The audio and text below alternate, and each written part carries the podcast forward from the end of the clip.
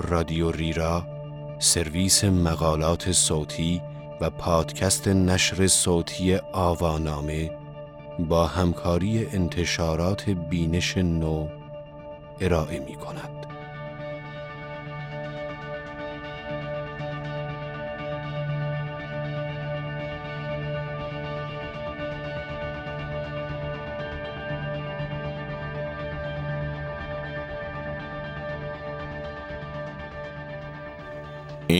ابتدای ویرانی است. نقد فیلم کازموپولیس به کارگردانی دیوید کراننبرگ این عنوان یادداشتی است به قلم حامد علی آقایی که در شماره 56 مجله جانوتن در بهمن 1393 منتشر شده است. من مهدی سفری هستم.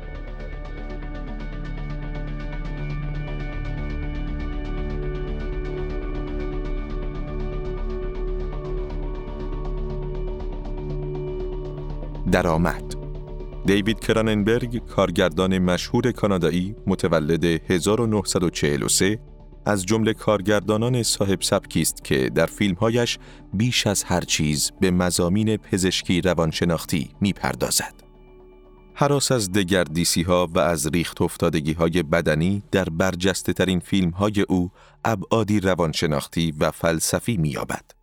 این مسخ و قلب ماهیت کاراکترهای فیلمهای او گاه به پزشکی و بیماری مربوط می شود. مانند آنچه در فیلمهای ربید 1977 و ددرینگرز 1988 می بینیم و گاه ناشی از تصادف و ماشین و تکنولوژی است.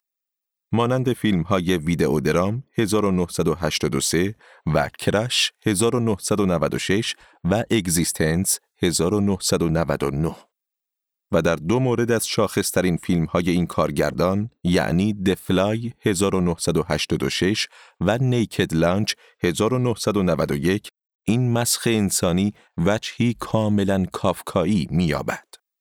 مورد اخیر یعنی فیلم Naked Lunch همچنین از این حیث حائز اهمیت است که نمونه است درخشان از اقتباسی سینمایی از رمان مشهوری به همین نام نوشته ویلیام باروس رمانی که به اعتقاد بسیاری به دلیل ذهنی بودن شدید فضای داستان غیر قابل فیلم شدن می نمود. و دیوید کراننبرگ با ساختن فیلمی بر اساس آن امر محالی را به بهترین شکل محقق ساخت. در این مقاله به نقد و بررسی آخرین فیلمی می‌پردازیم که از دیوید کراننبرگ اکران عمومی شده است. فیلمی با نام کازموپولیس. او در این فیلم نیز به دگرگونی انسان امروز و مسخ روابط و احساسات و حتی جسمش این بار تحت تأثیر جریان بازار و سرمایه می‌پردازد.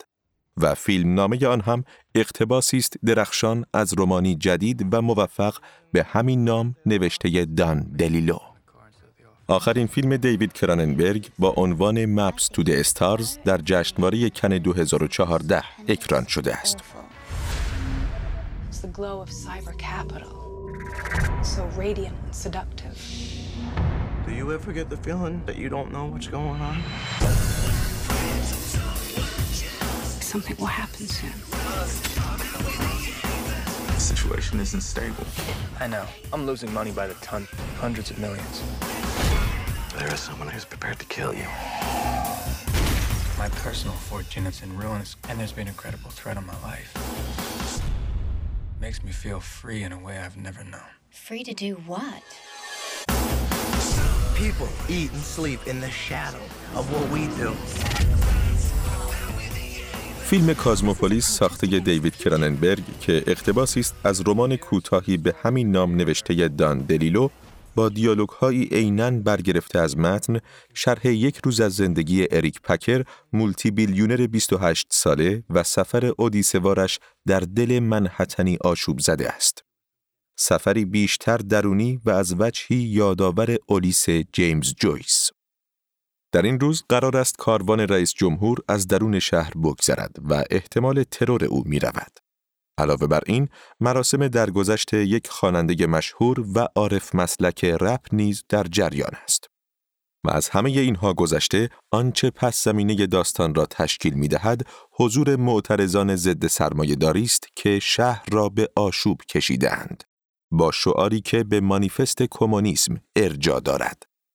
شبهی در حال تسخیر جهان است و موشهای مرده که سمبل جنبش اعتراضیشان است. در میانه چنین آشوبی است که قهرمان فیلم به بهانه ای پوچ و به اصراری کورکورانه می‌خواهد شهر را زیر پا بگذارد و برای اصلاح موی سر به محله ای ناامن و فقیر برود. به آرایشگاهی که پدرش می‌رفت و او را نیز در کودکی به آنجا می برد. نشانه ها و تأکیداتی که از همان نخستین دیالوگ های فیلم در اختیار ما قرار داده می شود، هرچه بیشتر ما را متقاعد می کند که وجه روانشناختی فیلم بر وجه جامعه شناختی آن غلبه دارد. و اگر هم وجهی انتقادی اجتماعی در زمینه فیلم وجود دارد از نقد کلیشه‌ای دنیای سرمایهداری و همسویی با جنبش های اعتراضی جدید بسی فراتر می رود و به نقد همین جنبش های اعتراضی زودگذر می پردازد. کاریکاتوری که تحت عنوان جنبش اعتراضی ضد سرمایهداری به خصوص در نیمه اول فیلم می‌بینیم و به شکلی پیشگویانه یادآور جنبش اشغال والستریت است داستان دان دلیلو چندین سال پیشتر نوشته شده است. برای قهرمان فیلم بیشتر سرگرم کننده است و لبخند به لب او می آورد. همه از آغاز می دانند که بعد از دو ساعت یا مانند جنبش اشغال والستریت بعد از چند روز فروکش خواهد کرد و آنگاه دیگر به فراموشی پیوسته است. که بیشتر نه اعتراض به سرمایه داری بلکه اعتراض به نداشتن سهمی در آن است. که اصیل نیست. حتی فردی که خودش را در پیاده رو آتش می‌زند کاری اصیل نمی کند. راهبان بودایی قبلا بارها این کار را کرده اند. بیشتر مصادره ای پست مدرن است تا عملی اصیل. و در اوج داستان حمله تروریستی به شخصیت اصلی نیز با یک بشقاب شیرینی پای و از سوی کسی صورت می‌گیرد که خود را هنرمند کنشی معترضی می‌داند با سابقه حملات تروریستی کیکی به بسیاری اشخاص مشهور. سایر عناصر آشوب بیرونی هم به موازات پیشرفت داستان رنگ مزحکه و حجو به خود می‌گیرند.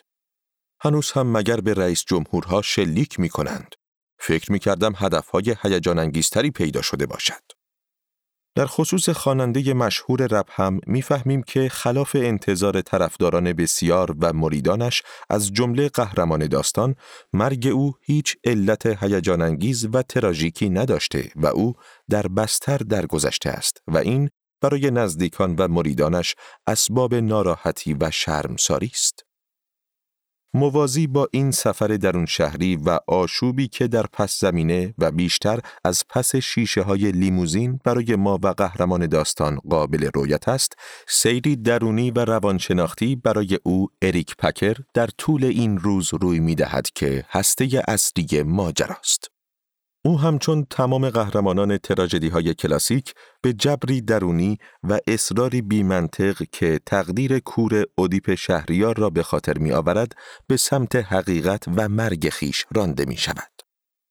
نخستین جمله او در فیلم باید به آرایشگاه برویم جز بیان نیرویی که او را به سوی سرنوشت محتوم خیش می‌برد نمی‌تواند باشد.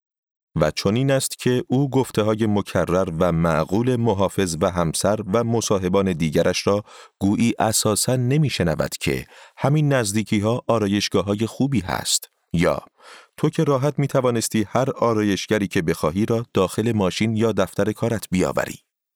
رفتن به آن آرایشگاه برای اریک پکر بازگشت به کودکی، پدر و کشف حقیقت است. تنها بعدتر و از رهگذر برجسته شدن نشانه های بحران و اوج گرفتن فروپاشی درونی اریک پکر است که این نیروی ناهوشیار هرچه بیشتر بر قهرمان داستان و ما آشکار می شود. سیر قهرمان داستان را می توان به نحو استعاره عظیمت انسان از رحم امن مادر به واقعیت سخت بیرونی و نهایتا به مرگ خیش دانست. استفاده از طرحی مشابه نقاشی های جکسون پولاک با تشتت و کسرتشان برای عنوان بندی ابتدایی و در سوی دیگر کارهای روتکو با وحدت و معنویت مطلقشان در عنوان بندی پایانی را می‌توان در همین راستا تعبیر کرد. در این روز که به درازای عمری میماند، اریک پکر از دل بحرانی خودخواسته اما ناهوشیار به رویارویی و هوشیاری نسبت به واقعیت مرگ خیش و نتیجتا به آرامش و رستگاری می رسد. داستان مواجهه او با نشانه های بحرانزا و سیر فروپاشی حاشیه امنی که تا این روز به دور خود تنیده است، بسیار تداعیگر داستان مشهور سیزارتاست. او در لیموزین امن و آرام خود که استعاره از رحم مادر است حتی از سر و صدای خیابان هم دور نگه داشته شده است و بارها از محافظ و مشاورانش در خصوص امنیتش درون ماشین اطمینان می‌یابد. درون خود نیز انگار او در برابر احساساتش آیق بندی شده است. از همین جاست چهره سرد و دیالوگ های بیروهی که می‌گوید و مواجهه و گفتگوهایش با همسر چند روزش که در سردی و بی احساسی چیزی کم از او ندارد. و درست به همین خاطر خلع احساسی او را هیچ پر نمی کند. در روابطش با زنانی دیگر که به نوبت وارد ماشین می شوند هم حتی احساسی در او نمی بینیم و این موارد انگار چندان تغییر هیجانی بیشتری نسبت به مورد معاینه پروستاتش توسط دکتر در ماشین ایجاد نمی کنند. و البته دقدقه های کراننبرگی در خصوص تکنولوژی و پزشکی که دروی یک سکه اند و به عنوان دو هیته مهم پیشرفت انسان مدرن آنچنان به دخل و تصرف در زندگی انسان و در فیلم های کراننبرگ به شکلی عمیقتر در ماهیت و حتی بدن انسان می‌پردازند به عنوان مثالهایی شاخص می توان به دو فیلم ددرینگرز و کرش اشاره کرد مورد اخیر را با اروتیسم بیشتری حتی همراه می سازد. از پس این حفاظ مطمئن و تضمین شده یعنی لیموزین ضد گلوله و آیق بندی شده، محافظ ویژه، امکانات مالی بی حد و اینکه هر چرا بخواهد می‌تواند بخرد و مال خودش کند و نیز مشاوران نابغه، چکاپ پزشکی هر روزه و غیره و آرامش ظاهری او در زمان شنیدن خبر شلوغی خیابانها و خطری محتمل که به شکلی گنگ اعلام شده است، شکنندگی و آسیب پذیری درونی اریک پکر را می توان حس کرد. استراب موجود در مکالمات پوچی که با همسرش دارد و نیز سوالات مکرر از محافظش در خصوص امن بودن ماشین مقدمه بروز بحرانند. بحرانی که آرام آرام با نادرست از آب درآمدن پیش هایش در خصوص سقوط ارزش یوان اوج می‌گیرد. او که تمام ثروتش را بر سر این پیش بینی گذاشته است، در سکوت لیموزین خود به موازات بالا رفتن دائم ارزش یوان به نظاره از دست دادن تمام دارایی خود نشسته است. تعادل و منطقی که او تمام محاسباتش را بر آن بنا کرده بود در حال فروپاشی است و ضربه های دیگر این فروپاشی را برای او درونی تر می کنند. دیدن صحنه سوء قصد به مدیرعامل صندوق جهانی پول در کره شمالی و بریدن گردن او از تلویزیون منشأ فوران تمام احساس عدم امنیتی می شود که او سخت سرکوب و محبوس کرده است. نظر پزشک مبنی بر نامتقارن بودن پروستاتش که چیز نگران کننده ای نیست، اما مانند هر چیز نامتعادل و نامتقارن دیگری او را بسیار میترساند و به دغدغه ذهنیش بدل می شود. نقطه اوج بحران کشف این حقیقت است که خطر اعلام شده در خصوص احتمال ترور به خود او مربوط می شود و ارتباطی با رئیس جمهور ندارد. پس از مواجهه با این حقیقت است که تغییری در سیر تحول روحی اریک پکر می‌بینیم. سر و وضع مرتب و متعادلش هر لحظه آزادتر و آشفته تر می شود. به زنی که به دیدنش آمده اصرار می کند به او شلیک کند. نوعی تمرین مواجهه با مرگ. و در نهایت دیالوگی کلیدی در آخرین دیدار با زنش. ثروتم در چند ساعت از دست رفته است جانم در خطر است اما مشکلی نیست حالا احساس راحتی می کنم برای اولین بار و زنش در جواب انگار آخرین بند را هم از پایش بر می دارد. ازدواجمان را هم تمام شده فرض کن. از این نقطه است که آگاهانه سرنوشت خود را در دست می گیرد. از ماشین خارج می شود، در معرض حمله قرار می گیرد. آخرین نشانه امنیت یعنی محافظش را از سر راه بر می دارد و بی محافظ و اسلحه به جانب آرایشگاه می رود. به جانب مرور خاطرات کودکی و یاد پدر. و این را می توان به نوعی بازگشت به خواستگاه و نقطه آغاز دانست. به عنوان کلید کشف حقیقت و روبرو شدن با خودی که زیر لایه های مشغولیت های بزرگسالی مدفون شده است. آرایشگاه نقطه صفر است. پایان یک چرخه و نقطه پشت سر گذاشتن هر آنچه دیگر به کار نمی آید.